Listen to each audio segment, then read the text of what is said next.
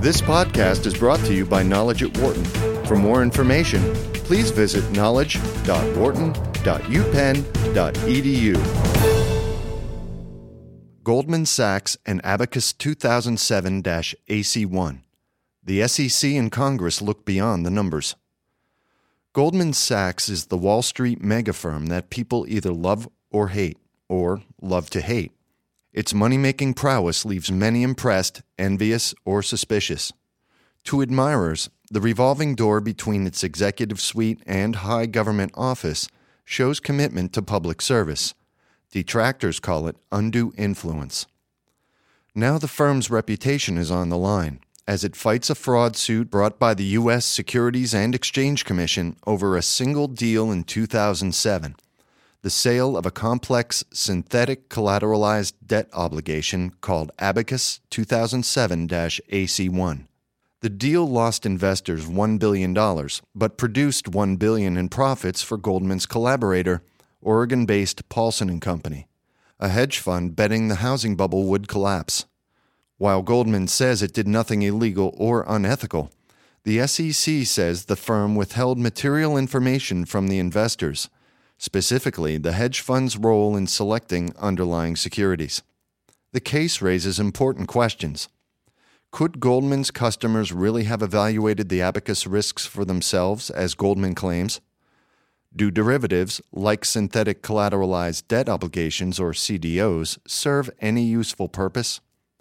Does Goldman's defense that it had no obligation to alert investors to especially high risks undermine its claim to be a client centered firm worthy of customers' trust? Quote, if you view your clients as adversaries, you're likely to have many fewer of them, says Wharton finance professor Richard J. Herring, describing Goldman's dilemma as it tries to be a trusted advisor while also investing for its own benefit. Adds finance professor Franklin Allen, quote, it looks very much like Goldman exploited the clients on the other side of the deal from Paulson. I think that's just one example of how they do things to take advantage of people, and that's how they make so much money. End quote. While Goldman maintains that its abacus investors had all the information needed to evaluate risks for themselves, Herring says synthetic CDOs are very opaque. Quote, they are so complicated that, in practice, it's virtually impossible with publicly available information to dig down to the underlying securities, mortgages, credit card loans, etc., that need to be valued. My impression is that, other than hedge funds and perhaps Goldman Sachs, virtually no other players took the trouble to do it. They merely traded based on the credit rating bestowed by the credit rating agency. Goldman insists it did nothing wrong in the abacus trade. In a statement issued on April 16th, after the SEC filed its case, the company said, quote, The SEC's charges are completely unfounded in law and fact, and we will vigorously contest them and defend the firm and its reputation. Since then, the controversy has broadened with the release by the Senate Permanent Subcommittee on Investigations of boxes of Goldman emails and documents related to other transactions. In day long hearings on April 27th, some senators said the papers show Goldman made a practice of deliberately luring customers into money losing deals, while Goldman secretly bet against them. The Goldman case has spurred Democrats' efforts to rein in trading of complex derivatives that contributed to the financial crisis. Quote, the evidence shows that Goldman repeatedly put its own interests and profits ahead of the interests of its clients, Senator Carl Levin, Democrat from Michigan, said at a press briefing on April 26th. In a statement opening his testimony before the investigation subcommittee on April 27th, Goldman chairman and CEO Lloyd C. Blankfein said, quote, While we strongly disagree with the SEC's complaint, I also recognize how such a complicated transaction may look to many people. We have to do a better job of striking the balance between what an informed client believes is important to his or her investing goals and what the public believes is overly complex and risky. End quote. The SEC charges that Goldman illegally withheld material information when it did not tell the abacus buyers that mortgage bonds underlying the CDO had been selected with the help of Paulson and Company, one of the world's largest hedge funds. Paulson wanted to bet that the housing and mortgage markets would collapse. To do that, Paulson needed a CDO based on mortgage bonds likely to fall in value when homeowners stopped making their payments. Paulson was not included in the SEC complaint and has not been accused of any wrongdoing. A synthetic CDO transaction requires two parties taking opposite views. The long party profits if the underlying securities rise in value. The short party profits if they fall. Each side places a bet, and, in effect, the loser's losses become the winner's gains. In the Abacus deal completed in April 2007, Paulson took the short side and two major investors took the long side IKB, a large German bank, and ACA Capital Management, a New York based investment firm. Paulson worked with ACA to choose the 90 underlying mortgage backed securities but there is dispute about Paulson's exact role. The SEC claims Goldman led ACA to believe that Paulson was taking the long side, that he would bet the securities would rise in value, when Paulson was actually taking the opposite view. This, according to the SEC, led ACA to believe Paulson thought the securities were safer than they were, and that its interests and Paulson's were the same. Goldman, however, says it never represented to ACA that Paulson was going to be a long investor.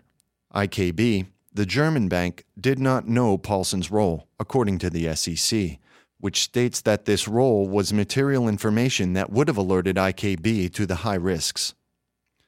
In an April 16th statement, Goldman argued that the long investors had no need to know of Paulson's role, or that Paulson was taking the short side of the deal.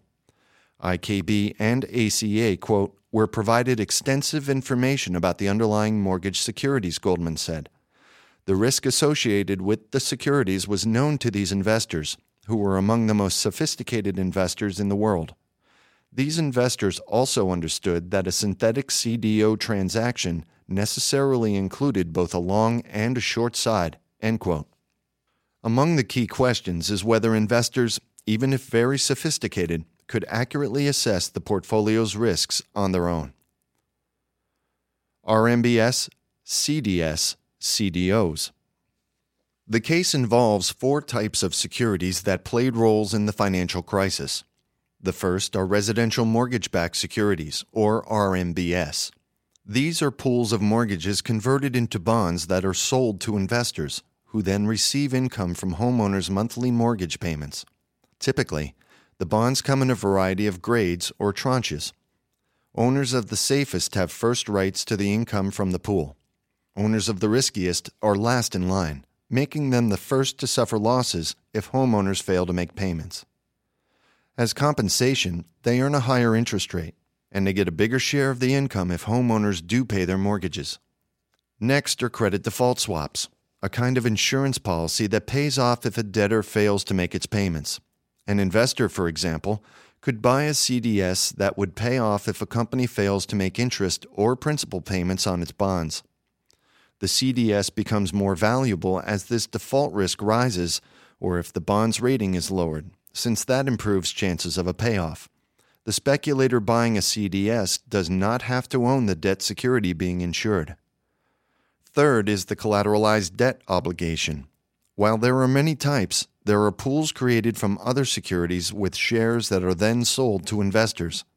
Many CDOs, for example, were created by assembling portfolios of risky, low rated tranches of mortgage backed securities. The CDO is then tranched as well, just as the mortgage securities are. Finally, there are synthetic CDOs. These are much like ordinary CDOs, except that instead of owning real securities, investors own credit default swaps on real securities. In Goldman's Abacus deal, the CDOs owned credit default swaps that would rise or fall depending on the fortunes of a specific list of residential mortgage backed securities, mainly on subprime loans to homeowners who are considered risky. Evaluating the risk and potential rewards of a synthetic CDO is essentially the same as evaluating an ordinary CDO, because both depend on the quality of the underlying mortgage backed securities, says William Frey president of Greenwich Financial Services, a Connecticut firm that specializes in mortgage securities but does not invest in CDOs.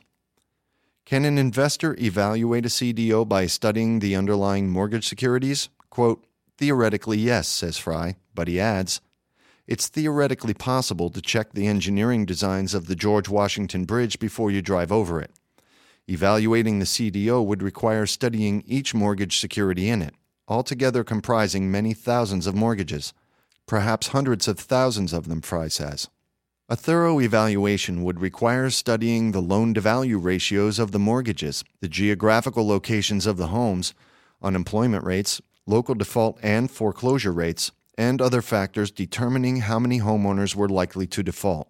Quote, For all practical purposes, unless you have the most sophisticated software on the market, which few investors have, you rely on the ratings agencies, Frey says, adding that a CDO investor would primarily rely on the ratings given to the mortgage securities reflected in the CDO.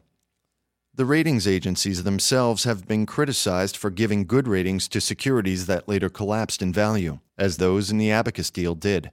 Critics say the problem was that the agency's fees were paid by the firms that issue the securities, as they still are, and that the raters' computer models used past patterns that did not reflect conditions in this decade.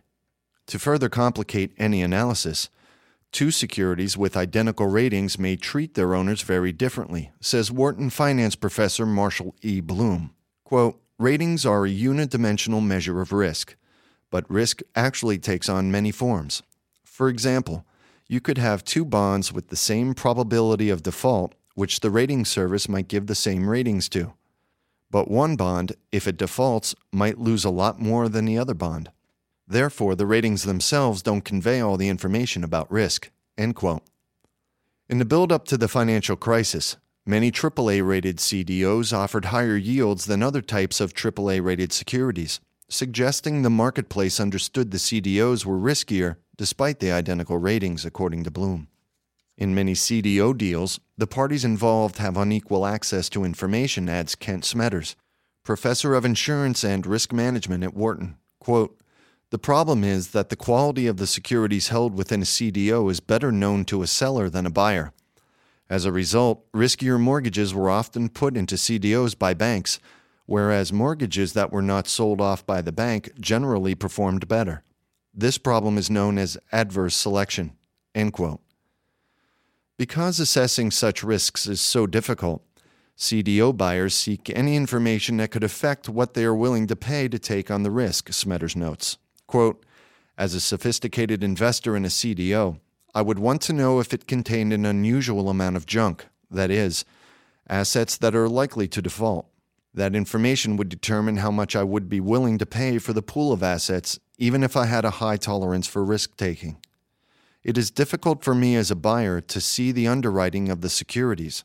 Instead, the seller should disclose the information that I, as a reasonably prudent investor, would want to know in making the determination of price. The law, he adds, puts the burden on the sellers to disclose material information.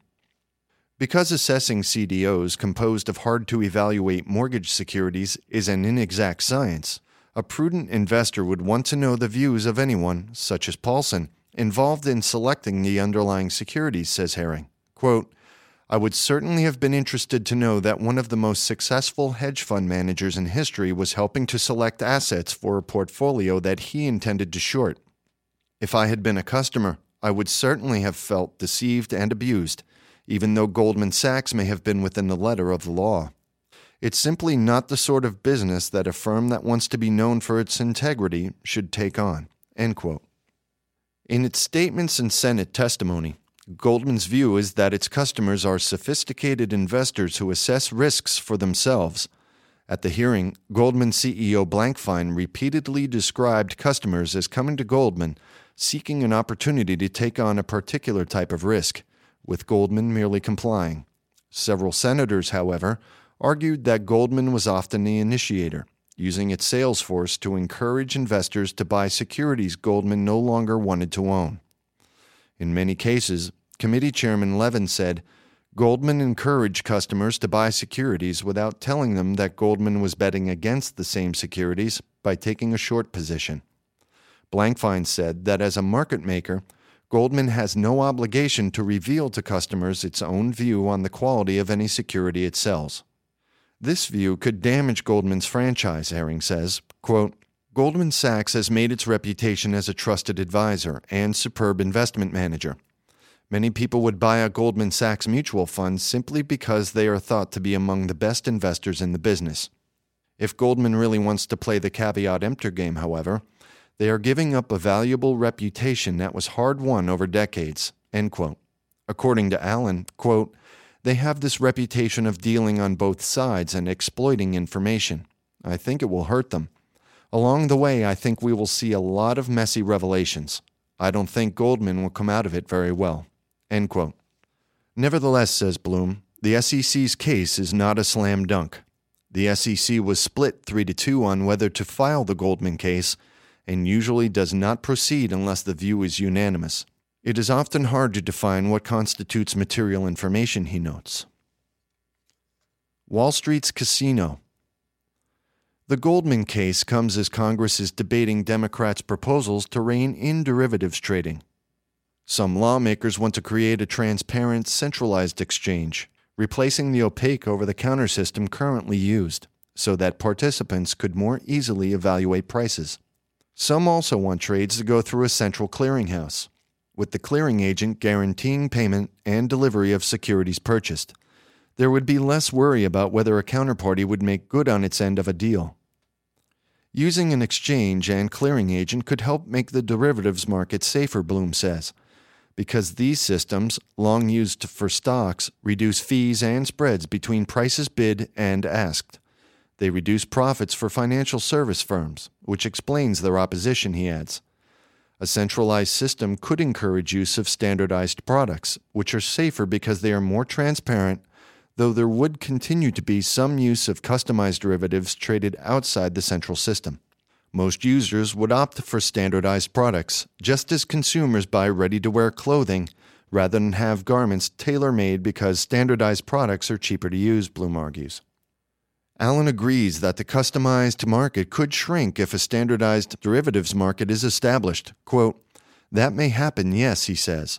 This is an interesting balance between how much you want over the counter markets with a lot of tailor made securities versus just standardized execution on exchanges. As the derivatives trading system is reevaluated, some critics wonder whether certain derivatives serve any useful purpose or have merely turned Wall Street into a casino. Frey and the Wharton faculty members interviewed say derivatives linked to real assets such as mortgages do serve a purpose.